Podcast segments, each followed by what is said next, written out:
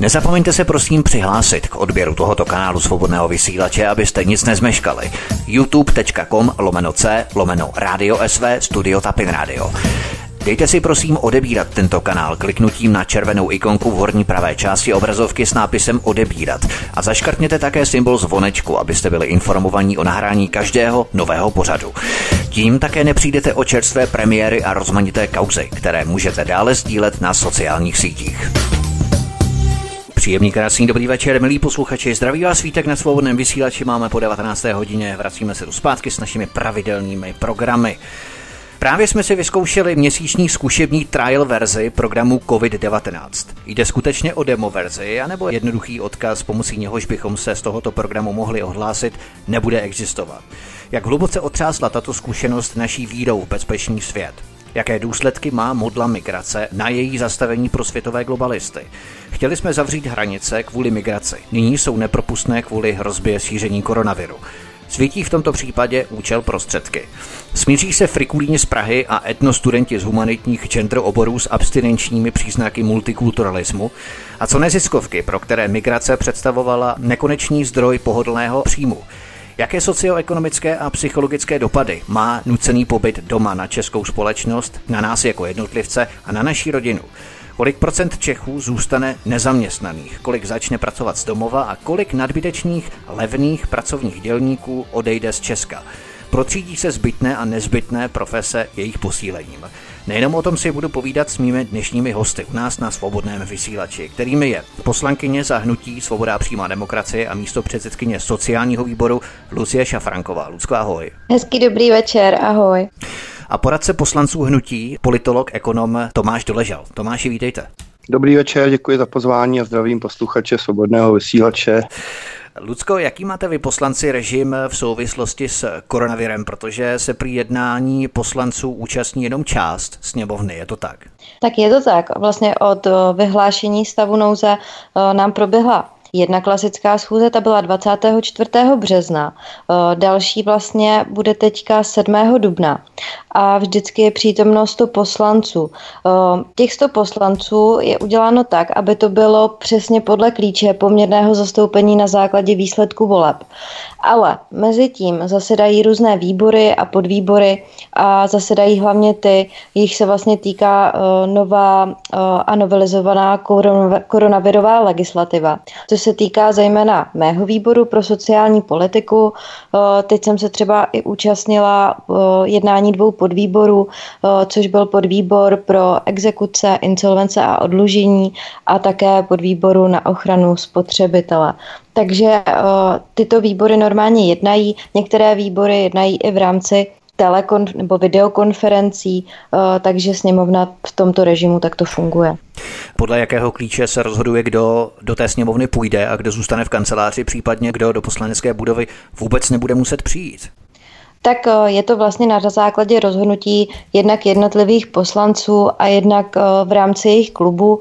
To znamená, že samozřejmě přednostně by se měly účastnit mladší osoby, zdravé osoby, každý by měl zvážit svůj zdravotní stav, jestli náhodou nehrozí nějaká rizika nákazy a podobně, protože samozřejmě vyřazení parlamentu, pokud by se tam objevila nějaká nákaza, tak by to vedlo potom k velice dalším komplikacím, ať už schvalování zákonů a podobně, takže opravdu takto by to měl každý zvažovat z jednotlivých poslaneckých hmm. klubů a na základě toho poslanecký klub vždycky navrhne ten počet poslanců, kteří se budou této schůze účastnit. A ty do této kategorie spadáš, to znamená mladší, zdravé osoby. Ano, já do této kategorie ještě spadám. Uvidíme, jak dlouho, ale já myslím, že ještě dlouho budeš. Jakou iniciativu dál vyvíjíte jako poslanci, třeba kdybychom mohli vzít tebe jako příklad? Tak, já spolupracuji vlastně tady s Armádou spásy, snažím se jim pomáhat, po případě doručit nějaké prostředky, ať už to jsou roušky, dezinfekční prostředky, bezkontaktní teploměry, které jim chyběly. Tak i zároveň teď jsem se napojila vlastně na takovou skupinu, která se jmenuje Pomáháme si dva tisíce dvacet, takže tam jezdím jako dobrovolnice a seniorům vozím obědy, které jsou zdarma. Určitě můžete najít, můžete najít na Facebooku. tuto skupinu. A dál se snažím třeba nakupovat pro seniory, ať už nákupy v lékárnách, nákupy potravin a zkrátka všechno, co je potřeba. A zároveň samozřejmě u toho všeho děláme ještě legislativní práci. To znamená, že teďka na schůzi chystám, máme už nachystaných a podaných pět pozměňovacích návrhů. Do toho máme připravenou novelu, které teďka v nejbližší době podáme. Takže má práce, má činnost se určitě nezastavila. Navíc fungují výbory, takže pracujeme dál, snažíme se navrhovat různá řešení, posíláme dopisy na ministry s různými návrhy na řešení a s problémy, protože chápeme, že krizový štáb může být zahlcený a ty věci, aby jsme se zrychlili. Takže takto se snažíme pracovat systematicky, snažíme se nepolitikařit a táhnout za jeden provaz a věříme, že společně, pokud se takto všichni zapojí, tak společně tady tu epidemii zvládneme. Tady skutečně vidíme, že Lucka jede, abychom to parafrázovali na známou píseň. Možná v podstatě do určité míry supluješ činnost neziskových organizací. Já nevím, jestli něco suplu, já vůbec teďka v tuhle chvíli jakoby tyhle věci naprosto neřeším a snažím se opravdu dělat věci tak, aby šly ku prospěchu věci a aby tady pomohly co největšímu množství občanů. Jo, ať už těmi dopisy na ministry, kde se třeba zapomíná na určité věci. Psali jsme ohledně OSVČ, jak se plánuje pomáhat vlastně těm drobným živnostníkům, takzvaným samoživitelům, ale nemyslím samoživitelům, že by se sami starali o dítě, ale kteří například kadeřnice nebo obchodní zástupci, zkrátka těmto profesím, jak se jim bude pomáhat. Samozřejmě vláda potom na to připravila i na základě možná našich právě těchto poznatků nějaké další programy. Takže je vidět, že tohle to funguje a my se snažíme myslet právě na klasické běžné občany, aby jsme jim pomohli a aby jsme se z té pandemie, epidemie, co nejrychleji dostali. Mezi lidmi začal být kritický nedostatek roušek, spousta z nich začala improvizovaně šít roušky sama, mnozí zapojili svou invenci, kreativitu. Kde jste sehnali roušku vy, poslanci? Lucko, nemáte nějakou protekční roušku mezi lidmi kolují tyto zkazky? Tak to určitě nemáme.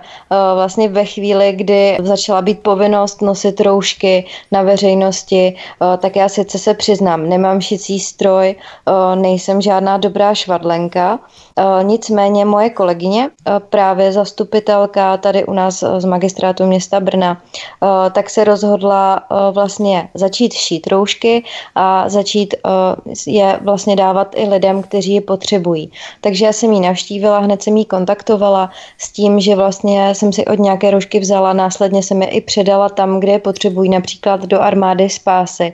Samozřejmě se s tím v tu chvíli začínalo, takže to bylo jenom omezené množství. A takhle vlastně jsem pokračovala dál, že jsem se snažila nakontaktovat na lidi, které ty roušky šijí, popřípadě je odkoupit a předat je na místa, kde jsou, kde jsou potřebná. Zároveň teďka vlastně třeba tady u nás v Brně zavedli takzvané rouškomaty nebo prostě místa, kde se prodávají roušky, respirátory, dezinfekční gely a rukavice. Takže tam jsem si teďka i nakoupila zase nějaké zásoby a když vidím, tak se snažím tyto roušky a tyhle ty potřebné věci rozdávat dál tam, kde jsou potřeba. Já určitě nemám žádné zásoby, mám klasickou bavlněnou roušku a teď mám tedy ještě dvě roušky tady toho takzvaného rouškomatu v uvozovkách. Takže takto ty podporuješ domácí výrobu v podstatě. Je to tak, snažím se o tohle. My si myslím, že bychom si v tuhle chvíli všichni měli pomáhat a Jasně. je skvělé, jak to tady u nás funguje a jak jsme se jako národ dokázali semknout a že lidé okamžitě začali šít roušky, že si začali takto vzájemně pomáhat. To si myslím, že je opravdu obdivuhodné a všichni si zaslouží velký potlesk. Tomáši, vy máte také roušku od Lucky? Ne, nebo jste si opatřil sám? Z jiných zdrojů v domácí výrobě taky se snažíme přispívat k obnově českého textilního průmyslu z dola. Tomáši, jak byste se stavěl k tvrzení, která občas zaznívají z řad kritiků nákupu zdravotnických potřeb z Číny s tím, že zatímco my jsme Číně poslali humanitární pomoc zdarma, tak Číňané naopak nám jejich zdravotnické potřeby prodávají. Je to, myslíte, fér? Myslím, že zcela ne. Musíme tam vlastně zahrnout do komentáře této situace časový vývoj postižení, bezprecedentním postižení Číny napadením touto nákazou a samozřejmě z naší strany i akcentovat určité chyby lehké zaváhání na začátku a hlavně rozpad centrálních struktur ve zdravotnictví, zásobování, strategických rezervách, na, minimálně zase na začátku neshody o kompetence, kdo vlastně bude tyto nákupy organizovat ve složení krizového štábu, kde se někdy až neoprávněně dává vina ministerstvu zdravotnictví, což je snad nejmenší vládní úřad. Bylo to souběh víc věcí, samozřejmě by tam, bych tam i vypíchl tu bezprecedentnost situace, ale chyby se tam i staly, jsou spíš systémového charakteru, to si myslím tady v České republice, to nemůžeme zastírat, poté, poté se situace zlepšila, ale ukazuje nám to, že ta hlavně v devadesátých letech akcentovaná ideologie minimálního státu pod sloganem trh vyřeší vše a podobně v těchto, ale i jiných obdobných situacích vůbec nefunguje. Co třeba námitka, Tomáši, že česká vláda jásá nad dovozem čínských roušek, masek a respirátorů, zatímco české firmy pozoruhodně pružně zareagovaly na poptávku trhu, přeorientovaly se na výrobu roušek, masek, respirátorů, ale o jejich nabízené zboží domácí výroby, jak si vláda nejeví, pramalí, anebo téměř žádný zájem, takže místo posilování domácí výroby domácích firem všechno programově bereme, dovážíme ze zahraničí. Nehrají tu roli tučné provize čínským dodavatelům, případně českým zprostředkovatelům? I tohle určitě může hrát roli, hlavně to množství. Samozřejmě, že Čína teď konkuruje jednak teda cenou, ale to zase bychom se bavili o likvidaci českého průmyslu, vývozu pracovních míst a výroby. Určitou roli v tomto hraje taky přehnaná akcentace nebo až taková mánie na nutností vždy nakupovat ve veřejném obstarávání za nejnižší cenu ty různé antikorupční iniciativy. Hmm. To v podstatě nelze nakupovat dle kvality nebo ani podporovat uh, do, ze strany třeba samospráv nebo státu domácí výrobce, aniž by se ten nakupující dostal do rizika třeba i trestního stíhání. Takže i tohle tam hraje roli. Uh, jak jsem říkal na začátku, možná i ta kvantita. Menší firma samozřejmě nebyla v tom počátku, když bylo potřeba takzvaně just in time, udělat ten první velký nákup, toto to, to, to, um, uspokojit, ale samozřejmě teď už by, kdy ta situace, ten první náraz je nějakým způsobem vyřešen, měly by být sto procent zapojeny české firmy, český průmysl a nejen, nejen do těchto nákupů, ale i do jiných. Můžeme se bavit o farmaci, těch testech a dalších, dalších případech. Hmm. To znamená, ne vždy to, co je levné, je dobré, nebo musí být vždy dobré. A není tady vytvořené právě to společenské klima, kdy se politici skoro až bojí i v rámci státní správy, i na nižších úrovních, jako je kraj, jako jsou obvody, jako jsou města, komunály, tak politici se bojí koupit něco, co je malinko lehce dražší, proto aby nebyli nařčeni z toho, že třeba podlehli nějakému korupčnímu jednání, tak raději koupí to nejlevnější, i když na úkor kvality. Určitě, to sto procent platí nejen v této době, nejen v těchto, v těchto záležitostech, to znamená nákupu zboží, ale i nájmu. Kolikrát známe případy, kdy se báhli třeba obecní zastupitelé snížit cenu nájemného nějakému občanovi nebo nějaké nevím, organizaci dobročinné proto, aby nebyli nařčení, že to mohli pronajmout dráže a podobně. Ano, ano, ano. Úplně, úplně to generuje vlastně tyto, tyto možná nezamýšlené, ale určitě negativní důsledky. Tam možná v části dobrá myšlení.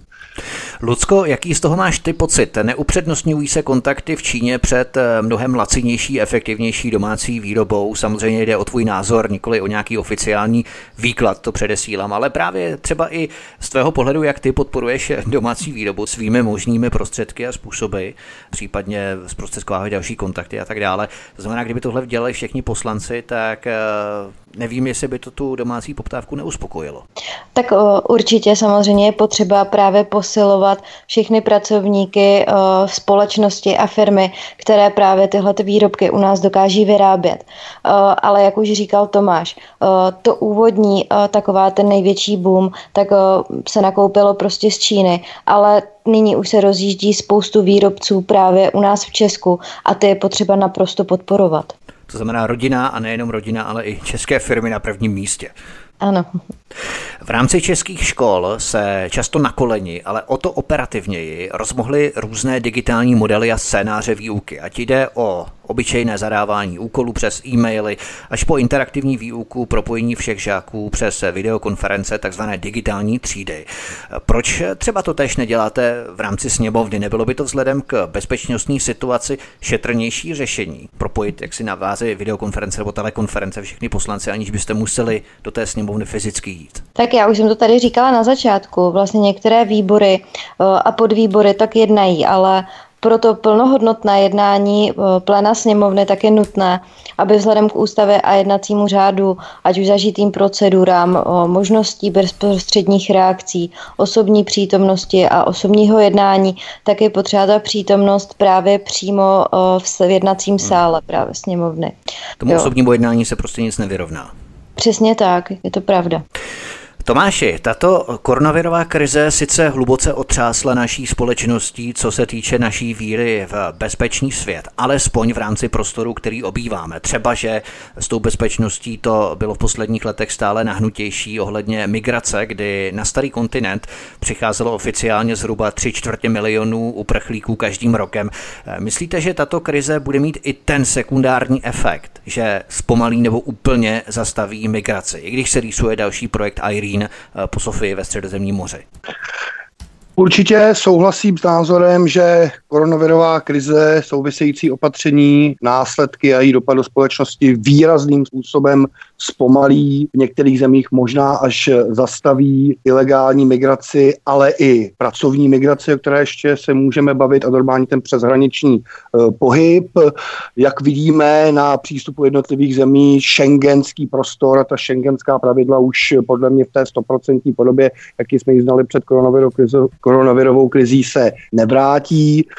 Dokonce bych nevylučoval i, že některé země, ať už oficiálně nebo de facto, šengenský prostor opustí a dodržování jeho pravidel, přestože osamocená Evropská komise občas se ještě zbouří a vyzve k obnovení volného pohybu. Takže to, tahleta, tahleta myšlenka se sotožňuji. Samozřejmě můžeme ještě doplnit, že to, jak jste říkalo, operaci Irini v libýjských vodách a obdobně v nějakých snahách Frontexu, tak v zákrytu této krize probíhá i na řecko-turecké hranici také snaha eskalovat v určité lokalizované podobě ten migrační konflikt nebo migrační krizi. Samozřejmě je to zakryto, nevěnuje se tomu pozornost, jakou by si to jinak zasloužilo. U nás tomu věnuje třeba europoslanec Ivan David, pravidelně o tom informuje, co se děje na řecko-tureckých hranicích a blízkém okolí, ale kdybychom to řekli nějakým bonmotem, tak koronavir zasadil zásadní ránu migraci i tomu volné, nekontrolovatelnému volnému pohybu osob v Evropě a okolí.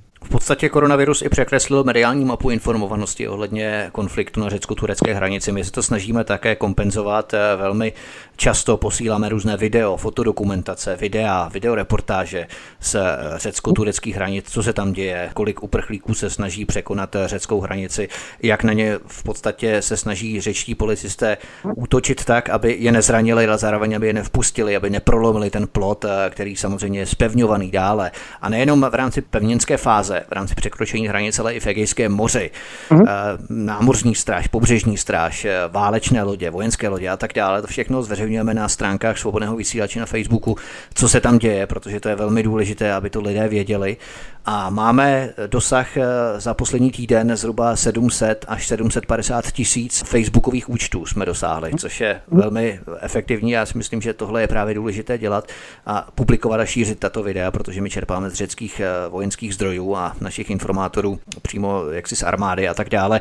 Nicméně, Lucko, přejdeme ještě před písničkou na další téma. Všichni havlisté, frikulíni z Prahy, etnostudentíci na dopovaní Erasmy, multikulturalisté, zástupci promigračních neziskových organizací, politických neziskových organizací. Prostě tihle všichni pěšáci, kteří profitují z tohoto konstruktu multikulturalizace společnosti, teď najednou zjišťují, že všechno, za čím stáli, co tvořilo páteř jejich smyslu života vlastně a také nekonečných zdrojů příjmů nutno dodat, tak to všechno najednou neexistuje. Jsou zavřené hranice, jak jsme se tu bavili s Tomášem, oni jsou zavření doma, už nemůžou vřískat a pořvávat na vládu z tribun, kde si na Václaváku, na Václavském náměstí, nemůžou otravovat cestující na vlakových nádražích se žvásty, proč volí Andreje Babiše. Dokonce šéf krizového štábu, bývalý šéf tady, teď je Jan Hamáček, ale bývalý šéf krizového štábu Roman Prymula, náměstek ministra zdravotnictví, se vyjádřil v tom smyslu, že hranice mohou být uzavřené ještě dva roky, čili tato opatření mohou zůstat v platnosti možná mnohem déle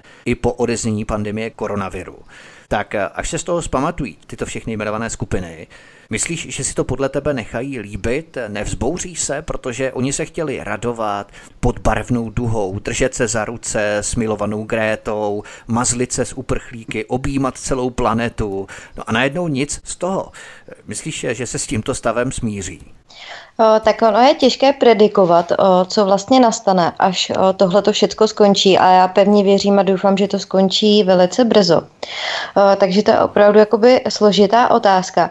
Nicméně, o, já bych třeba navrhovala, aby všichni právě, kteří se věnují těmto otázkám, tak aby se prvořadě věnovali našim občanům, kteří potřebují teďka pomoc, protože spoustu lidí přichází o práci, spoustu lidí skončilo s podnikáním. Spoustu lidí potřebuje pomoc, ať už to jsou zdravotně handicapovaní, ať už to jsou senioři a podobně. Takže za mě doporučení určitě přeorientovat se z těchto míst, které jsou za hranicemi, tak aby se věnovali právě pomoci našim českým občanům. Třeba loď německé neziskové organizace C I Oko moře vyplula třicátého prvního března v úterý ze španělského přístavu na Středozemní moře poblíž libýských vod, aby tam začali lovit migranty, které oni byli nervózní z toho, že několik týdnů je lovit nemohli, že tady byla korona, koronavirová krize, teď najednou mohou, už vypluli. A to je vlastně úplně ten základní stavební kámen, na koho se vlastně ty neziskovky stejně přeorientovávají. Čili já si myslím, že oni možná nezmění tu agendu, a pokud budou jenom trochu moci, tak zase naběhnou na ten starý zaběhaný systém, protože z těch uprchlíků je samozřejmě řetěz organizací, které z toho mají každá svůj díl, každá svůj biznis, každá své peníze. Je to, jak říkám, je to otázka do budoucnosti. Samozřejmě v mnoha ohledech máš pravdu. Já bych jim určitě doporučovala, jak už jsem říkala, aby se věnovali tady, zde, našim občanům. Protože když naši občané se budou mít dobře, tak my samozřejmě potom můžeme pomáhat dál. Ale to, co se teďka děje ve světě, tak je zcela úplně nelogické. Je to za hranou všeho a my se proti tady těm věcem musíme jednoznačně bránit. Tvrdí Lucie Šafránková, poslankyně hnutí Svoboda a přímá demokracie a místopředsedkyně sociálního výboru, a poradce poslanců hnutí, ekonom a politolog Tomáš Doležal. Oba jsou našimi hosty u nás na Svobodném vysílači. Písnička je na cestě, od mikrofonu vás zdraví Vítek a po ní pokračujeme v našem povídání dál. Hezký večer. Lucie Šafránková, poslankyně hnutí Svoboda a přímá demokracie a místopředsedkyně sociálního výboru a také poradce poslanců hnutí S P D, ekonom politolog Tomáš Doležal jsou hosty u nás na Svobodném vysílači. Od mikrofonu vás zdraví Vítek a my vás vítáme v našem vysílání. Pojďme se posunout krapet dál. Tomáši, sledujeme agendu brutálního snižování emisí skleníkových plynů C O dva. Vidíme spoustu zelených organizací, mnohdy radikálních ekoteroristů, kteří se přivazují k elektrárnám nebo ke stromům, a všichni společně vzývají posvátnou Gretu. Bavili jsme se tu o tom, že koronavirová krize neprodyšně uzavřela hranice, kromě samozřejmě zásobování potravinami a tak dál. Což je jeden efekt, jaksi nepřímý efekt toho všeho. Můžeme se bavit, jestli je to dobře nebo špatně, ale není právě tím druhým efektem donucení lidí, aby zůstali doma, aby nikam jenom tak nejezdili, aby netrajdali po tom městě, maximálně do práce, marš, holoto, do práce a pak alou domů, musíte makat a nejenom tak se trajdat a flákat po městě, to ani náhodou, jak by to hrálo. Zavírá se spousta továren, fabrik, čili se vlastně docílilo snížení emisí C O dva, velmi razantním způsobem díky tomu krizovému scénáři koronavirové krize. Není tohle další účel, který světí prostředky, jak si na pozadí koronavirové krize dochází k tomuto dramatickému snižování C O dva, což vlastně oni chtěli a čeho by nikdy nedocílili, kdyby tato koronavirová krize nenastala? Tak je otázkou, kdo se raduje, kdo, kdo tento záměr měl, jestli to spíš byl nebo do jaké míry nezamýšlený důsledek. Současně je potřeba k tomu říci, že titíž lidé, kteří tlačí tuhle zelenou agendu, tak se velmi, uh, eufemisticky řečeno, neradují z toho uzavření hranic a z toho omezení pohybu, jak jsme se bavili v předchozí otázce, takže je to zase souhrn, souhrn více faktorů, ale pravda je, jak říkal, že právě Evropská komise, na které jsou tyto trendy a tendence navázané, kritizovány, dělá jakoby nic a zrovna v uplynulém týdnu opět zasedala Evropská rada, která dala zelenou pokračování těm šíleným plánům uhlíkové neutrality roku dva tisíce padesát a málo se mluví o tom, že i náš premiér Andrej Babiš pro to hlasoval, přestože tady to verbálně vystupuje a tomu se stalo opakovaně. Proti těmto tendencím jako nesmyslným, ale když má možnost na orgánu, kde se hlasuje jednomyslně tyto, tyto návrhy vetovat, tak to, tak to zatím nikdy neučil na rozdíl. Andrej Babiš má úplně jinou agendu domácí, na domácí a zahraniční scéně, přesně tak. No takže určitě, určitě tohle je pravda, do velké míry je to rychlý a nezamýšlený náraz, který samozřejmě bude mít i negativní ekonomické dopady, ale, a to také souvisí i s tou předchozí otázkou, neziskové organizace a nátlakové organizace, ať už v migrační agentě nebo této zelené, tak se orientují primárně ne snad ani tak na ten účel nebo na ten cíl, ten si hledají a mění, ale na dobývání renty a bude záviset právě na tom, jak v souvislosti s ekonomickou krizí a dopady koronavirové krize se omezí nebo změní vlastně způsob financování a vůbec objem třeba rozpočtu hlavně Evropské unie na eurofondy na tyto účely nebo i obdobných domácích rozpočtů, kde bude muset docházet někdy až drastickým šk- škrtům a tam uvidíme při volbě jak domácího rozpočtu, tak toho víceletého finančního evropského rámce boj o to, kam nebo kde se bude škrtat a kam se na příště to financování směruje. My jsme na stránkách Svobodného vysílače na Facebooku sdíleli takové zajímavé video z obrázky Říma, náměstí, které je opuštěné nějakou dobu, několik týdnů v Itálii. A po té době už začala rašit tráva skrz dlažbu. Příroda se jak si to město přebírá zpátky. To je úplně úžasné, jak ta příroda je silná a nezdolná, že v podstatě stejně nás všechny přežije. My jsme takhle malincími lidé a ta příroda vlastně si stejně s námi udělá, co chce. Ona nás nenechá. Přejdeme na další téma, lehce. Lucko, bavili jsme se tu o školách, které najeli na zatím improvizovaně digitální systém výuky. Nicméně rodiče, kteří nemohou děti nechat samotné doma, musí této situaci čelit tím, že nechodí do práce. To má významný vliv samozřejmě na jejich rodinný rozpočet. Vláda prodloužila takzvané ošetřovné pro tyto rodiče, pro děti do třinácti let, dokonce nouzové situace koronavirové epidemie. Ty si ovšem podala další návrh, který by jim situaci výrazně usnadnil v mnohých případech. Jaký návrh to byl? No tak byl to návrh takový, aby ošetřovné mohly čerpat i další příbuzní z rodiny.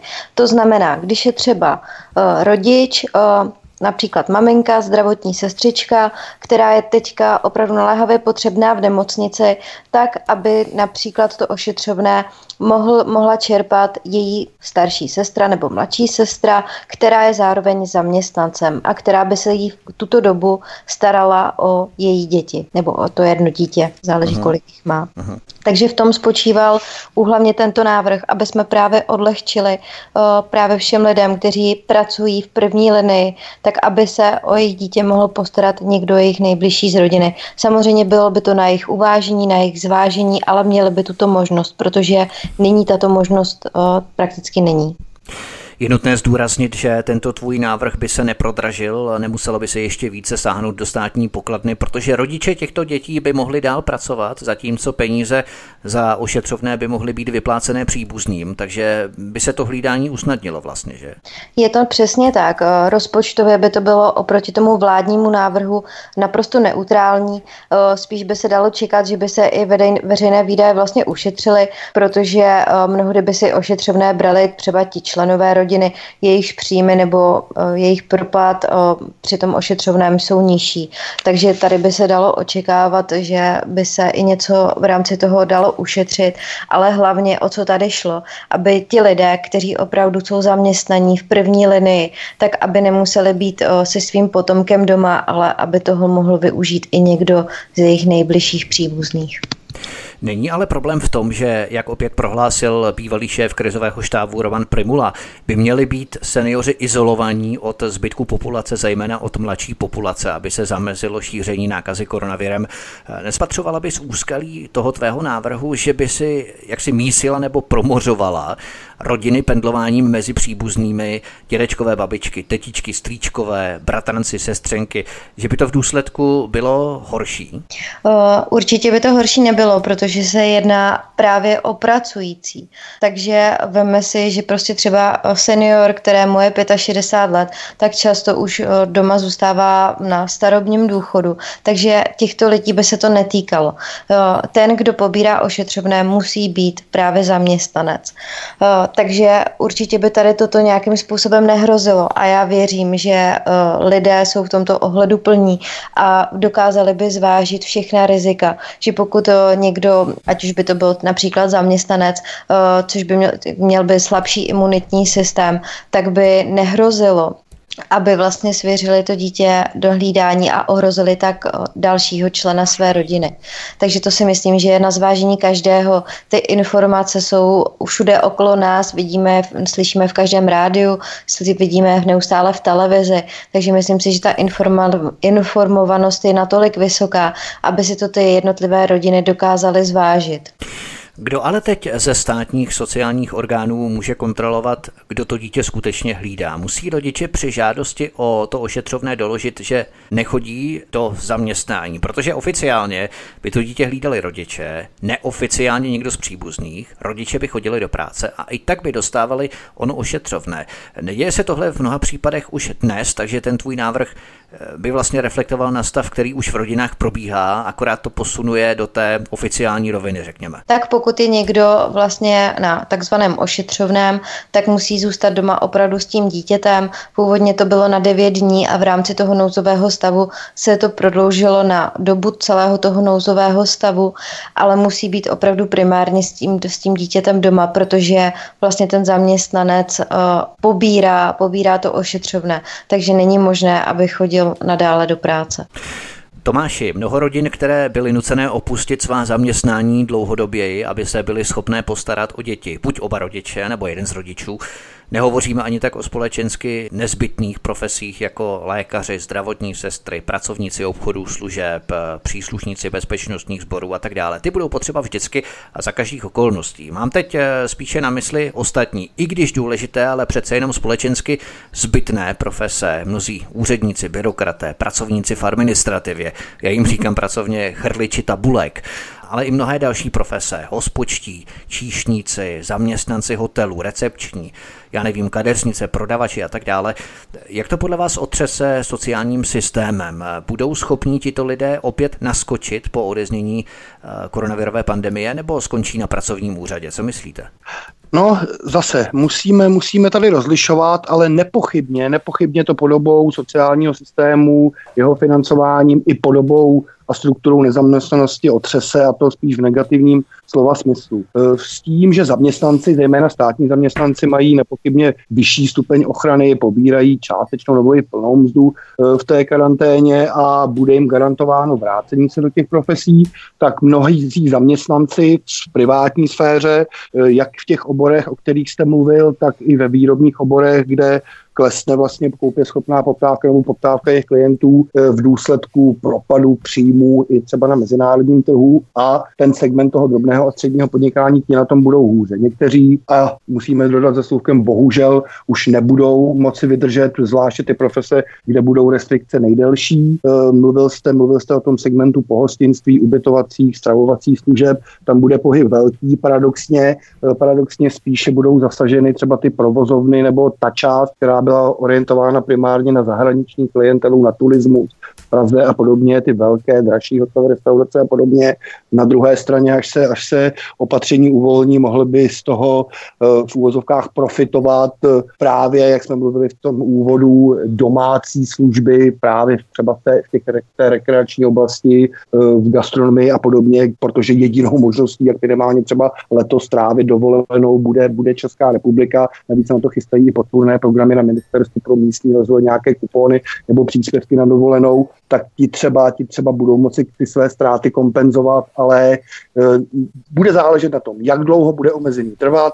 Tady doma z uzavření provozoven, buď úplné, anebo to nebo částečné, jak se promítne pokles té koupěschopné poptávky, kupní síly obyvatelstva, poptávce po službách, které omezí, které budou preferovat, a pak i ta mezinárodní dimenze, jak budou jednodušeně dlouho zavřeny hranice, anebo jak klesne poptávka po produktech českých firem, který někdy říkáme pejorativně, ale je to v podstatě pravda, montovny a podobně. Protože ano. i to, i ta naše orientace, jenom se omlouvám, dokončím, uh-huh. ma- masivní na tu proexportní politiku a na Evropskou unii, která byla vždy vždy adorována, tak teď se ukazují na této krizi, kterou nikdo nepředpokládal, jako naopak píše negativ.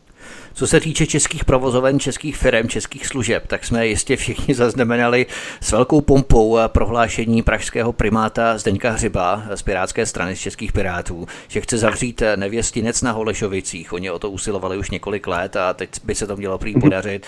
Oni prý do sedmdesáti dvou hodin měli zavřít ten nevěstinec, ale ještě do minulého úterka snad to bylo všechno naprosto v pohodě. Oni se tam byli tedy podívat. Nevím, jestli někdo z našich posluchačů je klienty zmíněného nevěstince, tak jestli to téma vůbec má smysl rozebírat. Ale nemáte nějaké informace, jak to dopadlo? Já ne, to se jednalo o ten podnik v Holešovické tržnici, zaznamenal jsem tu výzvu, ano, ale, ale ne, nevím, nevím vývoj. To opravdu jsem, ne, že by mě to nezajímalo, jestli to přeměl, opravdu nebyl, nebyl čas toto tak zjistit, ale, ale beru to jako takový domácí úkol.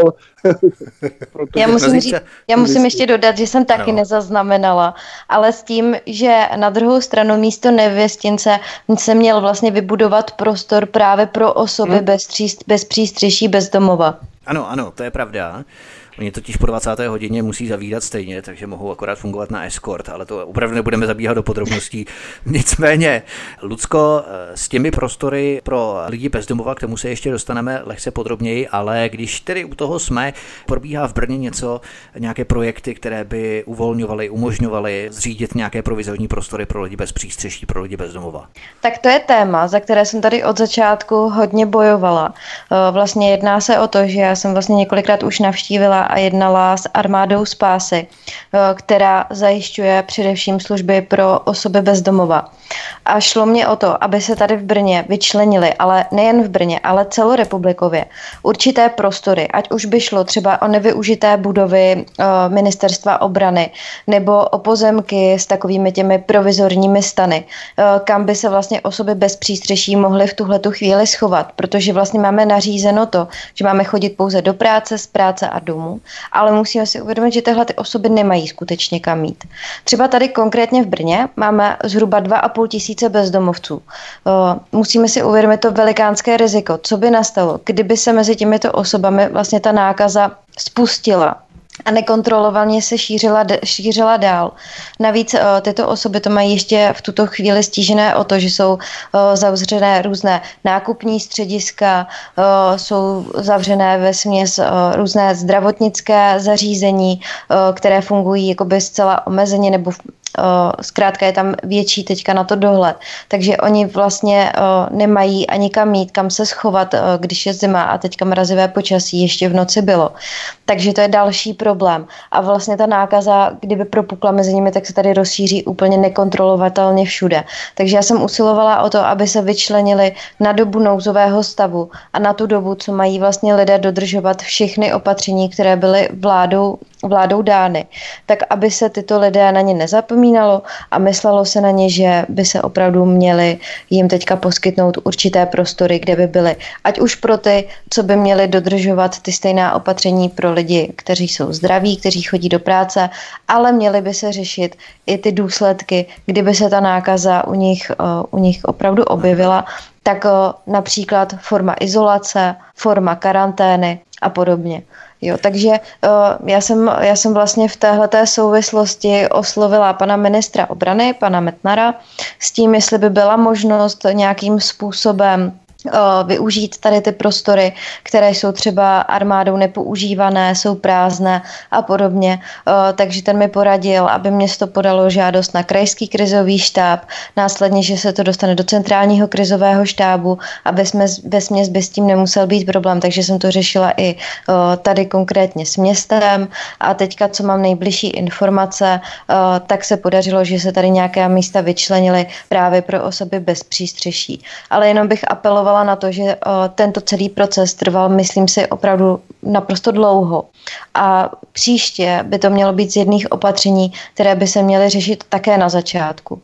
Jo, protože si uvědomíme, že ty lidé skutečně, když nemají kam jít, jezdí s námi uh, společnou městskou hromadnou dopravou. Tak, jejich, ten přesaž, jejich, ano. jejich neinformovanost je naprosto nízká, že? Protože oni nemají ty informace, které my máme uh, z běžně dostupných médií, ale oni se dozvídají právě třeba, když přijdou na tu armádu spásy, tak tam se dozvíte prvé, že mají nosit nějakou roušku, uh, že uh, se tady vyskytla nějaká nákaza. Takže mnohdy vlastně dochází i k tomu, že oni ty informace nemají. A potom i jednání policie, když se například vyskytují ve městě v těch hloučkách, tak ta policie, co s nimi může udělat? Může jim dát pokutu, ale co to řeší? Řekněme si na rovinu, neřeší to vůbec nic, takže bylo potřeba, aby se toto centrálně právě řešilo a já jsem ráda, že už i v mnoha dalších městech pomalu přichází na to a tuhletu situaci právě řeší. Policisté mohou sice bezdomovcům tu pokutu dát, ale na jejich adrese je jistě nezastihnou, což je asi standardní případ, se kterým se setkávají. Ještě k těm lidem bezdomova a bez přístřeší se vrátíme. I jak se stát může starat o to, aby nevznikl velký počet lidí, kteří najednou nebudou moci splácet své závazky, cena energie nebo nájmy, hypotéky a tak dále a nepřijde na ně exekuce a nestanou se sami další početnou skupinou lidí, kteří se ocitnou bez střechy nad hlavou. K tomu se samozřejmě ještě dostaneme na skok.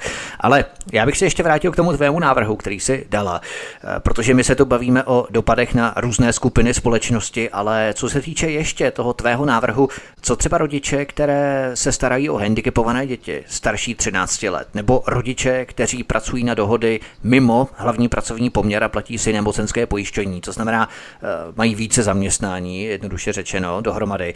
I tyto tvé návrhy spadly pod stůl? Tak, co se týká zdravotně handicapovaných nad třináct let, tak na ty se to ošetřovné vztahuje. A co se týká lidí, kteří pracují na dohodu o provedení práce a dohodu o pracovní činnosti, tak na ty se to zatím nevztahuje, ale my jsme samozřejmě apelovali vlastně na vládu, konkrétně náš předseda Tomio Okamura apeloval i vlastně v těch videokonferencích, které vedou, tak přímo na ministryni Maláčovou mluvil o tom, teď už z médií zaznívá, že to zvažuje, že to asi bude navrhovat, takže samozřejmě náš nátlak bude fungovat dále a budeme i tyhle ty věci nadále prosazovat. A jak to dopadlo vlastně s těmi všemi návrhy, které si dala v rámci toho legislativního procesu prošly? Tak co se týkalo ošetřovného, tak tam jsem dávala právě ten jeden návrh, který se měl týkat toho rozšíření okruhu, kteří by mohli pobírat ano. právě ošetřovné, což by byli ti zaměstnanci a příbuzní, nejbližší příbuzní. To prošlo, neprošlo? To bohužel neprošlo. Neprošlo, i když to nebylo jaksi finančně náročnější. Já bych jen řekla, že neprošel žádný návrh, který navrhovala opozice. Prošly tak, pouze, pouze no. návrhy uh, od koaličních poslanců. Možná to od vás okopírují a opíší a uh, přivlastní si jako své řešení. To taky asi se dělá, že? Um, ano, dělá se to teďka docela běžně, ale já tady nechci vůbec politikařit, já si myslím, že tady jde úplně o jiné věci. Jde tady tak ty sice prim... nepolitikaří, politikaří oni bohužel, jo? Teď vy to, to berete tak. čistě, jak si čestně, nepolitikaříte, ale oni zase jo. jo je, to, takže... je, je, to, je to naprosto tak, máš naprostou pravdu, ale já bych chtěla jakoby říct, že tady opravdu se odhalují politici, kteří, kterým jde opravdu jenom o to politikařit, ukazovat se v médiích, hmm. vystavovat svou tvář a říkat takové ty líbivé fráze. Ale jde o to, aby jsme se spojili, aby jsme táhli za jeden provaz, protože tato epidemie nebo pandemie se týká naprosto nás všech. Musíme v tom být všichni opatrní. A ještě bych, než jakoby možná až Aha. na konci, ale ještě bych Aha. chtěla zároveň poděkovat právě všem, kteří dodržují všech veškerá opatření, která jsou nařízená. Také bych chtěla poděkovat hlavně především všem zdravotníkům, zdravotním sestrám, záchranným složkám, policistům, hasičům, vojákům, zkrátka všem lidem, prodavačkám, prodavačům, zkrátka všem lidem, kteří opravdu teďka pracují od rána do večera a věnují se tomu, aby se tady ta epidemie zastavila. Hlavně lidem v lékárnách, na ty se hodně zapomíná, bohužel. Je, v lékárnách, je to tak, máš naprosto pravdu. Nicméně, Tomáši, jak se staví S P D k dalším mimořádným opatřením vlády, jako je oblast daní, kompenzace ušlých ztrát, náhrada ušlých mezd, odpuštění placení záloh na zdravotní a sociální služby? Dělá vláda podle vás dostatek, nebo takto, jak moc a jak dlouho by měla zaměstnancům vláda, živnostníkům a podnikatelům kompenzovat ztráty, anebo ušlý zisk? Má stát? To to je spíš taková, řekněme, sociofilozofická otázka, má stát spíše moderovat důsledky dopadů koronavirové krize na vlastní obyvatele tak, aby nám lidem co nejvíce usnadnil se s krizí vyrovnat, anebo by měl sahat až k takovýmto proaktivním opatřením kompenzovat ušlé ztráty živnostníkům a podnikatelům, když vlastně nikdo ani pořádně neví, kolik by si vydělali, kdyby taková krize nenastala. Přesně tak. Vy jste, vy jste v té otázce nastínil nebo naznačil ty trendy nebo všechny aspekty, které v této krizi musíme, musíme akcentovat a brát na zřetel. Ta otázka, kterou jste položil na konci, to znamená náhrada škoda uších zisků, tam vlastně momentálně není na stole s tím, že zpočátku se mluvilo o mo- teoretické možnosti podle krizového zákona žalovat stát o ušlý zisk, náhradu škody, pak došlo k těm procesním změnám s tím, že ušlý zisk není škodou, a to jsou spíš právnické disputace, měl bych se bavit konkrétně, jde zejména o oblast takzvaných OSVČ, osob samostatně výdělečně činných, my jim říkáme tak pracovně, ale to je spíš výstěžnější OSVČ samoživitelé, čili ne nějací velkopodnikatelé, člověk, který nabízí, prodává svou pracovní sílu, svoji činnost, aktivitu, mnohdy nebyl zaměstnán nebo de facto vykonává činnost obdobnou zaměstnanci, ale z daňových důvodů ten jeho zaměstnavatel nebo firma, co poptává jeho služby, ho odmítla zaměstnat a teď je na tom nejhůře a na ně se pozapomnělo. Takže je to, je to konglomerát různých opatření. Co bych já třeba vytýkal vládě, je takový ten pohyb ode zdi ke zdi, nesystémovost, neadresnost a až nespravedlnost, protože třeba ten poslední návrh o kompenzačním bonusu, který půjde do sněmovny v úterý, vláda ve středu dala do sněmovního systému v nějaké podobě po připomínkách a výhradách. Včera v noci ministryně Schillerová oznámila, že v pondělí předloží úplně nový návrh, na nějž už nebude možno reagovat pozměňovacími návrhy, které jsme připravili, a má být úplně plošný. A mně se nezdá úplně spravedlivé, že by OSVČ nebo podnikatel a firma, která má stejný zisk toho menšího segmentu, může podnikat nebo i vyšší, měla mít stejnou kompenzaci jako člověk, který musel v důsledku nařízení vlády zavřít svoji provozovnu. Čili vláda by dle mého měla v první řadě adresovat tu pomoc podnikatelům a OSVČ, který, kteří nepodnikají v přímém důsledku toho, že jim omezujícími opatřeními byly, byly nařízeno uzavřít provozovny, ukončit nebo přerušit podnikání, a pak samozřejmě těm, kterým příjmy propadly. Těch možností je více. Náhrada mezd tam, kde mají zaměstnance, možnost dosáhnout na ty uh, bezúročné úvěry COVID jedna, COVID dva s odkladem splatnosti, potom mimořádné ošetřovné pro OSVČ, které ale nebylo dáno zákonem, čili nemohli jsme na, m, napravit jeho nespravedlnosti, například OSVČ invalidní důchodci ho vůbec nemohou čerpat. Další věcí je ten připravovaný kompenzační bonus, a vy jste mluvil i o odkladech plateb povinných záloh nebo těch minimálních záloh na zdravotní a sociální po, uh, pojištění. Čili nedá se říct, že vláda nedělá nic, ale vidím v tom určitou chaotičnost a nesystematičnost a hlavně neadresnost. Chápu tlak času a podobně, ale kolikrát by se měli úředníci a politici, kteří tyto zákony připravují, více zamyslet nad tím, proč, komu a jakou pomoc adresují, a přesně, jak jsme se bavili v předchozí otázce, pokud někdo, ať už je to z opozice nebo z odborné veřejnosti, poukáže na nějakou nesrovnalost a dá kvalitní pozměňující návrh, tak by neměl být smeten ze stolu jenom proto, že přišel z jiných než vládních pozic. Ano, tady zaznělo vlastně patnáct tisíc podnikatelům, živnostníkům, OSVČ, těm drobným podnikatelům, drobným živnostníkům, potom se to zrušilo, pak je to najednou dvacet pět tisíc, a to ještě jenom někomu a za určitých podmínek a splnění určitých parametrů. Znamená, že ta nekoncepčnost, ta improvizovanost je tady asi větší. Je podle tebe, Lucko, pro stát ekonomicky výhodnější doplácet firmám na mzdy zaměstnanců, aby si je udrželi a aby předešli výraznému propouštění, když už tak stát přijde o příjem z daní a odvodů, které se mají živnostníkům dočasně odpouštět? Prostě všechno tohle je lepší, než aby tito lidé skončili na podpoře v nezaměstnanosti a dalších dávkách. Takže co je lepší pro stát? Vyplácet ty firmy nebo platit těm firmám, aby si ty zaměstnance udrželi, anebo aby ti zaměstnanci skončili na pracovním úřadě? Tak samozřejmě je výhodnější, aby si udrželi své zaměstnance, než aby končili právě na pracovních úřadech, které jsou navíc už teď abnormálně přetížené. Ještě navíc tu omezenou pracovní dobou dvakrát týdně dohromady šest hodin. Takže je rozhodně lepší, aby právě ty firmy začaly okamžitě pod skončení té koronavirové krize fungovat dál a zaměstnanci mohli bez problémů dál pracovat. Lucie Šafránková, poslankyně hnutí Svoboda a přímá demokracie a poradce hnutí Tomáš jsem chtěl říci Sokol, a to je ten právník, Tomáš Doležal. Je hostem u nás na Svobodném vysílači. Od mikrofonu vás zdraví Vítek a po písničce jdeme dál hezký večer. Lucie Šafránková, poslankyně hnutí Svoboda a přímá demokracie a místo předsedkyně sociálního výboru, stejně jako poradce poslanců hnutí, ekonom a politolog Tomáš Doležal je hostem na Svobodném vysílači. Od mikrofonu vás zdraví Vítek a my vstupujeme do poslední zhruba dvacet až dvacet pět minutovky. Tomáši, jedním z rizik je to, že mnozí zaměstnavatelé nyní propouštějí nejen kvůli karanténním opatřením, které jim znemožňuje provoz, ale i kvůli vidině a obavám zpomalující ekonomiky a snižující se poptávky trhu. To znamená, propouštějí, i když mnozí z nich nemusí. Jsou tyto obavy podle vás přehnané a vlastně nezvětšují tu krizi, která by nemusela být zas tak až silná, pokud by tady právě nebyly ty jejich obavy? Přesně tak, také jsme se o tom před chvilkou bavili. Mě napadá jeden anglický termín, který se v tomto, nebo nejenom v této souvislosti používá, self-fulfilling prophecy, takové to sebenaplňující se pro proroctví. Když se řekne, nastane krize, bude krize, že pak opravdu hmm. přijde a ty firmy už se sekundárně chovají tak, aniž by museli, aniž by ten tlak ještě byl velký. Mě právě napadlo to české přísloví ohledně brodu, který je ještě daleko a stahováním kalhot.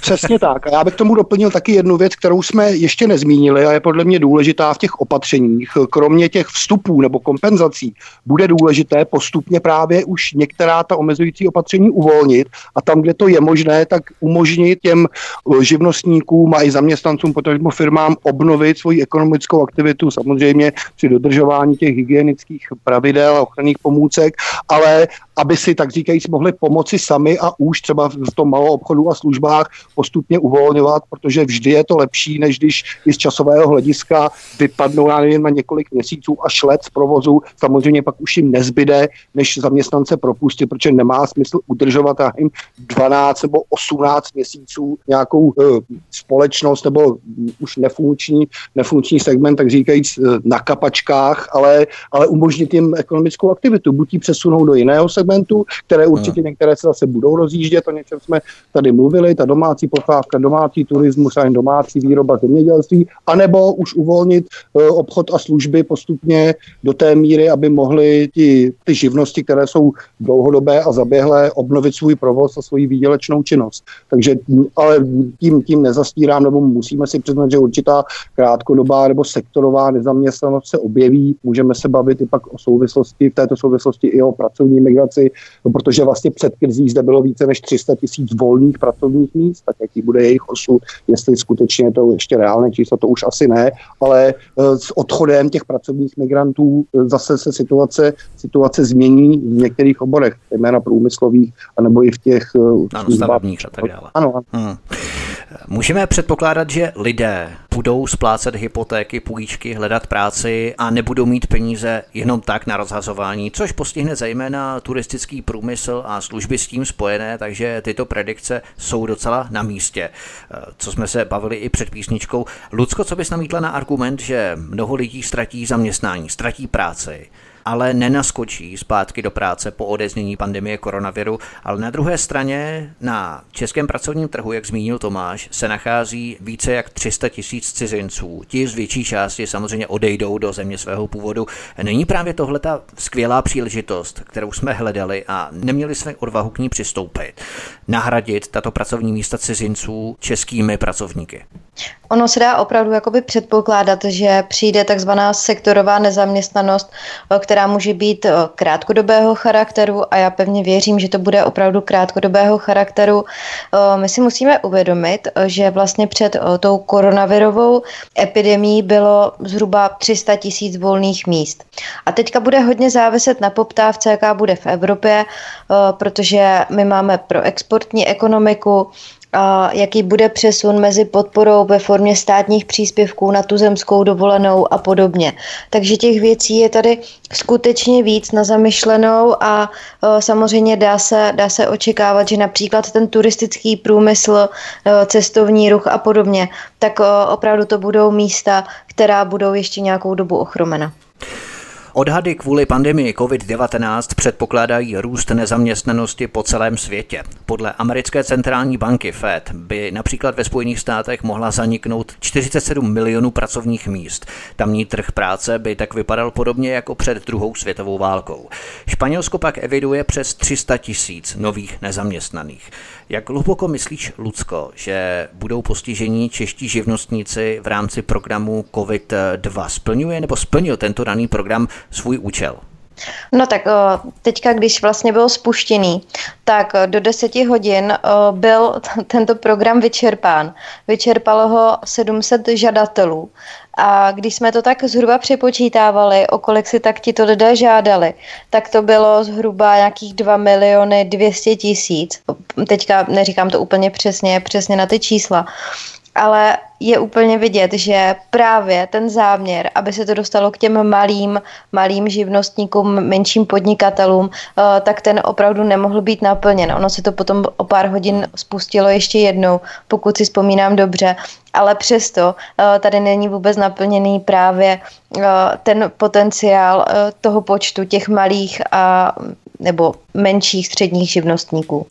Možná bychom se mohli ještě zamyslet nad tím, kdo bude nejvíce ohrožen chudobou. Budou to matky samoživitelky, seniori bez partnera, nezaměstnaní, invalidé, do jaké míry snížení životní úrovně pocítí i třeba lidé majetnější. Já jsem měl spíš třeba na mysli to, že dlouhodobě chudší lidé jsou na takovou situaci, řekněme, přizpůsobivější, adaptovanější, ale příslušníci střední třídy ji pocítí daleko bolestněji. Jsou prostě zvyklí na jisté životní standardy, které jsou v jejich sociální skupině měřítkem kvality života, a to si teď budou muset odepřít. Nebude to pro ně jakési společenské stigma, Tomáši? Já s touhle s tou predikcí nebo s tou představou souhlasím. Ti chudší občané, ať už seniori nebo lidé s nízkými mzdami, matky samoživitelky, pokud jsou zaměstnankyně, nepřijdou od práci, tam přes všechny těžkosti ta změna nebude tak velká a tak citelná. U těch důchodců prakticky, když beru jenom ekonomickou stránku, prakticky žádná, protože důchod je povinný mandatorní výdaj, musí být vyplácen ve stejné výši, případně i ze zákona valorizován. Ale ten propad přesně zase bude skupinový nebo, nebo sektorový, ale spíš, kdybychom to měli říct teď zkráceně, samozřejmě nemáme všechna data, vývoj se mění, tak to bude, bude postižena určitá část střední třídy nejvíce a samozřejmě zaměstnanci, jejich zaměstnanci, pokud to bude o, pokud se bavíme o určitých odvětvích nebo majitelích větších, větších firem. Takže bude to krize, která postihne část soukromého sektoru, určitou část drobných živností, ale také nezanedbatelnou část střední třídy a firem podnikajících v odvětví, která buď zcela zaniknou, nebo budou na dlouhou dobu ochromena. To jsou ta zbytná a nezbytná zaměstnání, jak jsme se o nich bavili. Lucko, za příjmovou chudobu se považuje nižší příjem, než je šedesát procent mediánu mezd, což bylo v roce dva tisíce devatenáct dvanáct tisíc osm set osmnáct korun měsíčně pro jednotlivce. Neměli bychom ale takový ukazatel brát s velkou rezervou přece jenom, protože s růstem mezd roste i hranice příjmové chudoby a chudými se tak stávají vlastně i ti, kteří si paradoxně polepšili, ne? Určitě je to tak. Vlastně k tomuhle patří i si říct, jaké jsou v současné chvíli i ceny nájmu, ceny potravin, které každoročně rostou, ceny energií. Takže opravdu tohle třeba si uvědomit a tady ta částka kolem těch dvanáct až třináct tisíc korun, tak s ní opravdu málo kdo dokáže vyžít tak, aby vedlo nějaký klidný a spokojený život. Tomáši, přestože v posledních letech prudce rostly mzdy, růst domácích úspor tomu ale zdaleka neodpovídal. Hojně citovaný průzkum České bankovní asociace z podzimu dva tisíce devatenáct ukázal, že až pětina lidí nemá dostatečné rezervy ani na měsíc. Jsou podle vás lidé zvyklí šetřit nebo spíš vlivem konzumu utrácet a potom v těžkých časech, jako je třeba právě teď, nemají finanční polštář, který si mohli ještě vytvořit? Nemohou si někteří lidé za současný mnohdy neřešitelný stav tak trochu sami? Někteří možná ano, ale nebral bych to plošně s tím, o čem jsme se bavili právě před chvílí a co jsme nezmínili ještě úplně, a to jsou právě třeba on, enormní ceny nájmu nemovitostí, nákladů spojených s bydlení i běžných životních nákladů, e, například ve velkých městech v Praze a podobně, tak tam i relativně vysoký plat, třeba i vyšší než průměrný u rodiny s dětmi, znamená i stejně velké nebo i enormní náklady. A do velké míry, vy jste citoval ten průzkum, to souvisí i s tím, že tyto lidé nebo tyto rodiny nemohou saturovat vlastně své životní potřeby ani z příjmu, ale jsou nutně se zadlužovat ať už formou hypotečních nebo spotřebitelských úvěrů. Takže možný, nechci říct pozitivní, ale snad krok směrem k toho normálu, které vyjde nebo by mohla vyvolat tato krize, bude i pohyb na právě nemovitostním trhu, na trhu nájmů a spojených služeb, které by mohly a podle všech predikcí měly jít i dolů. A tím by ulevili na straně, na straně výdajů těm zaměstnancům nebo i podnikatelům, jejich příjmy se pozastaví nebo klesnou. Ale také to můžeme, nemusí se to týkat všech, je to otázka hlavně spíš velkých měst, Prahy, nájemního bydlení primárně a uvidíme ty dopady, nebo jestli, jestli je tahle predikce pravdivá až za, za jedno až dvě čtvrtletí, tak v tom průměru, abychom se mohli mluvit o tom, jestli je validní nebo ne. Lucko, mnozí lidé nemají našetřeno proto, že mají nízké příjmy na úrovni minimální mzdy a nezbývá jim prostě nic jiného, než žít od výplaty k výplatě, viz ony vysoké nájmy, přetražené služby, energie a tak dále. Ale mnoho lidí si prostě nedokázalo odpustit své požitky a současná situace je proto zaskočila nepřipravené. Jsou podle tebe lidé zvyklí myslet na budoucnost, počítat s horšími časy, protože právě tyto problémy akcelerují, protože lidé přestanou platit svoje závazky, to znamená nájmy, energie, potraviny a tak dále. Takže koronavirová krize spíše povede k růstu předlužení obyvatel, nárůstu počtu exekucí, insolvencí, protože s prvním dluhem se ještě více omezí jejich příjem a roztočí se tak ta dluhová spirála a v podstatě mohou skončit potom bezdomová. Je to ten výsledek nebo to vyústění té situace? Um, tak určitě právě u mnoha z těchto lidí, které jsi zmiňoval, tak to bude jeden velký šok. Může ta délka být různá, může mít různé intenzity a proto vlastně i mnohdy nedávní zastánci takzvaného minimálního státu a volného trhu, kteří byli vždycky například proti zvyšování či existenci minimální mzdy, proti sociálnímu státu, najednou vlastně volají po masivní státní pomoci podnikatelům. No, takže to bych takto asi jakoby zmínila, ale je potřeba opravdu teďka sledovat všechna opatření, které jsou možné, které jsou dostupné od státu. My samozřejmě budeme uh, pořád pracovat na tom, aby jsme občanům co nejvíce pomohli. Uh, takže v tom určitě budeme pokračovat. Je potřeba to sledovat a využívat teďka všech programů, které jsou k dispozici. Lucko, ministryně financí Alena Schillerová navrhuje zrušit daň z nabytí nemovitosti a odpočty hypoték. Nepatřilo právě tohle k jednomu ze stimulujících opatření balíčku S P D Rodina na prvním místě, zrušit daně z nabytí nemovitosti? Takže je to v podstatě další účel, který světí prostředky. Otázka je, jestli je to dobře nebo špatně, že to je navrhnuto právě v době této krize. Tak ano, my už vlastně to máme v, nejen v programu uh, našeho projektu Rodina na prvním místě, ale my jsme už vlastně paragrafově tento náš návrh na zrušení daně z nabytí nemovitosti předložili do toho legislativního uh, procesu už v listopadu minulého roku a vláda, pozor, nám k tomu zaujala tehdy negativní stanovisko. A teď navíc to sama požaduje a navíc minimálně paní ministryně Schillerová řekla, že tu daň nikdy nechápala z principu, což je teďka zcela úsměvné, když nám k tomu vlastně před pár měsíci dali negativní stanovisko. Blížíme se ke konci našeho rozhovoru. Mám tady ještě další otázku, tak trochu ze zahraničního ranku. Tomáši, maďarská armáda začala přebírat kontrolu nad sto čtyřiceti největšími firmami v Maďarsku. Viktor Orbán také rozpustil parlament a řídí stát pomocí dekretů. S P D dlouhodobě kvituje opatření Viktora Orbána v rámci prorodinné a promigrační politiky. Ale jak se srovnáte s tím, že tohle je vlastně totální popření všech nástrojů přímé demokracie? Viktor Orbán v podstatě ruší všechny stavební kanály S P D, se kterými se stotožňuje S P D. Orbán ruší parlament, ruší volby, ruší referenda, ruší hlasování. Jak se s tím chce S P D srovnat? Tak já teď promluvím za sebe, nemluvím přímo za hnutí, ale myslím, že to nebude ojedinělý názor, musíme tady přesně oddělovat.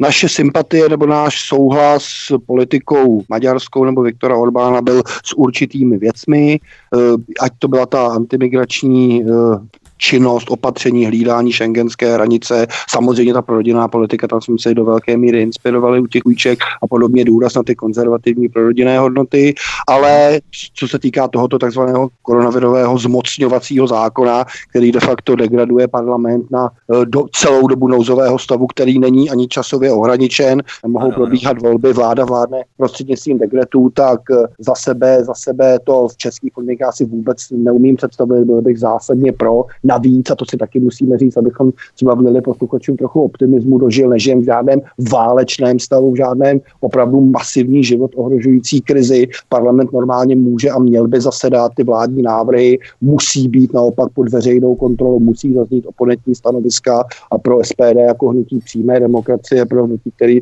které po, požaduje vlastně masivní ko, kontrolu veřejného rozhodování, je degradace nebo nečinnost nebo absence parlamentarismu v politickém systému v situaci, jako je dnes, která není úplně abnormální a výjimečná, nepředstavitelná. Vy jste, Tomáši, zmínil, že nejsme v žádném válečném stavu, což by vám možná oponoval Jaromír Štětina, europoslanec za TOP nula devět. Závěrem máte nějaké zprávy z Itálie, která má být podle právě europoslance Jaromíra Štětiny okupovaná Ruskem v rámci zdravotnické pomoci, kterou vlastně poskytlo Rusko Itálii a následně anektovaná Moskvou má být Itálie, tak jestli už se tak nestalo. Tak v posledních dnech jsem tuhle informaci nezaznamenal, my tam máme kontakty v, v Lize, bývalé Lize Severu s některými členy, tam je spíš jiný problém, vlastně, který, který je už v genezi Itálie, to dělení sever-jih, vlastně ta nákaza a ta úmrtí postihly převážně tu severní část, dochází tam už k určitému, nebo už probíhá stěhování, abych tak řekl, italského národa s nadsázkou do těch jižních oblastí, jsou tam nějaké incidenty typu rabování, krádeží a je to opravdu těž, těžké pro Italii, nám to líto, držíme jim palce, přejeme, aby toto zvládli. Samozřejmě je tady žádná evropská solidarita, o které se uh, x desetiletí mluvilo, tady neexistuje, to řekl premiér Conte, že Evropská unie tady vůbec nezafungovala, spíš naopak, ta ruská pomoc je odborná, virologická, dezinfekční, ale že by došlo uh, k anexi Lombardie nebo její připojení jako enklávy Ruské federace v Evropě, to snad ještě ten zatím nenastal. Možná spíše než k Rusku si Italové odhlasují odštěpení, respektive nezávislost Itálie od Evropské unie a k tomu se váže poslední otázka, Lucko, k tobě, Italexitu. Italové šíří na internetu výzvu, aby pálili vlajku Evropské unie při zvuku italské hymny. Myslíš, že bychom si z toho měli vzít příklad i pro Českou republiku? Nastal ten čas. Tak tady musím říct, že nic takového jsem zatím nezaznamenala, takže vůbec nedokážu posoudit, ale z toho, co říkáš. Já ti tak... pošlu ta videa klidně, jo? To pěkně hoří, jako tam ta vlajka vidět. Jako, jo. Ano, ano, děkuji. Ale z toho, co říkáš, já bych určitě žádné vlajky nepálila, ale spíš bychom měli dál usilovat o to, aby tady doka- mohlo proběhnout referendum o vystoupení z Evropské unie, které my už tady roky, roky navrhujeme a roky nabízíme. Poslední zpráva. Ve středu dvacátého pátého března proběhlo organizované zpívání našich aktuálně nezaměstnaných umělců a protože platí, že co Čech to muzikant, tak se z českých hrdel přesně o půl jedné rozeznělo ve všech obchoďácích, domácnostech, u všech soustruhů a ve vagonech tramvají Není nutno spolu se Zdeňkem Svěrákem. Česká televize ale při této příležitosti prý hledá dobrovolníka, který po zpěvánkách se Svěrákem zarecituje báseň Jak lvové bíjí o mříže. Tomáši, vy máte takový docela mohutný hlas, nepřihlásil jste se, nechtěl jste se přihlásit. Ne, to jsem ani nezaznamenal a nikdy bych zaznamenal, tak bych se toho... Té recese samozřejmě, té recese to asi neúčastnil, ale jestli ještě můžu na půl minuty, když jste, když jste, no. když jste nadhodil tuhle otázku, tak v předminulém týdnu se v rámci těch mimořádných zákonů a novel ve sněmovně projednávala i novela rozpočtu, která navyšovala schodek ze čtyřicet miliard na dvě stě. Já jsem si to poté podrobně pročetl, o jaké no. velké změny tam šlo. V podstatě z devadesát procent to byly jenom účetní operace, změny odhad příjmů v tom smyslu, že klesnou, nárůst nákladů na nemocenskou, škrtnutí tří miliard rezortu obrany na obrany schopnosti bezpečnost České republiky a sto milionů na vojensko, zpravodajství vojenské rozvědky. A jediná položka, která se přidává, je tři sta milionů příspěvkovým organizacím v oblasti rezortu Ministerstva kultury. Tak to vypovídá samo o sobě. Době, tak Lubomír Zaorálek asi zapracoval a má asi velmi výrazné konexe. Teď je ministr kultury, předtím byl ministr zahraničí, kdo ví, jakým ministrem bude příště, ale asi evidentně má nějaké páky na to. No. To se pak zpívá dobře. To se potom zpívá dobře, přesně tak. Takže to by bylo všechno. Já vám děkuji za to, že jste byli s námi u nás na Svobodném vysílači. Lucie Šafránková, poslankyně hnutí Svoboda a přímá demokracie a místopředsedkyně sociálního výboru Poslanecké sněmovny Parlamentu České republiky. Lucko, moc děkuji. Měj se krásně. Mě moc děkuji za pozvání. Se těšit na příště. Já moc děkuji za pozvání. Jsem moc ráda, že jsem tu dneska mohla být. Všechny srdečně zdravím a přeju vám hlavně pevné zdraví. A poradce poslanců hnutí Svoboda přímá demokracie, ekonom, politolog Tomáš Doležal byl naším druhým hostem. Tomáši, taky moc vám děkuji, mějte se hezky a držte se. Moc krát děkuji za pozvání, děkuji vám, děkuji posluchačům, držte se, ať to všechno společně překonáme a brzo nashledanou. Po koronaviru se všichni sejdeme a uděláme společnou pařbu. Tak, tento i ostatní pořád si, milí posluchači, stáhněte buď na stránkách Svobodného vysílače, anebo zavítejte na YouTubeový kanál youtube.com lomeno c lomeno rádio sv studio Tapin rádio. Tady klikněte na tlačítko odebírat z pravé horní části obrazovky, abyste nezmeškali žádný z našich pořadů a samozřejmě poslouchejte tento pořad, který můžete sdílet dále i na sociální sítě. To by bylo všechno. Od mikrofonu vás zdraví Vítek, který se s vámi loučí, přeju vám příjemný poslech dalších pořadů u nás a těším se s vámi příště opět. Naslyšenou, hezký večer. Prosíme, pomožte nám s propagací kanálu Studia Tapin Rádio Svobodného vysílače C S. Pokud se vám tento nebo jiné pořady na tomto kanále líbí, klikněte na vaší obrazovce na tlačítko s nápisem sdílet a vyberte sociální síť, na kterou pořad nasdílíte. Jde o pouhých pár desítek sekund vašeho času. Děkujeme.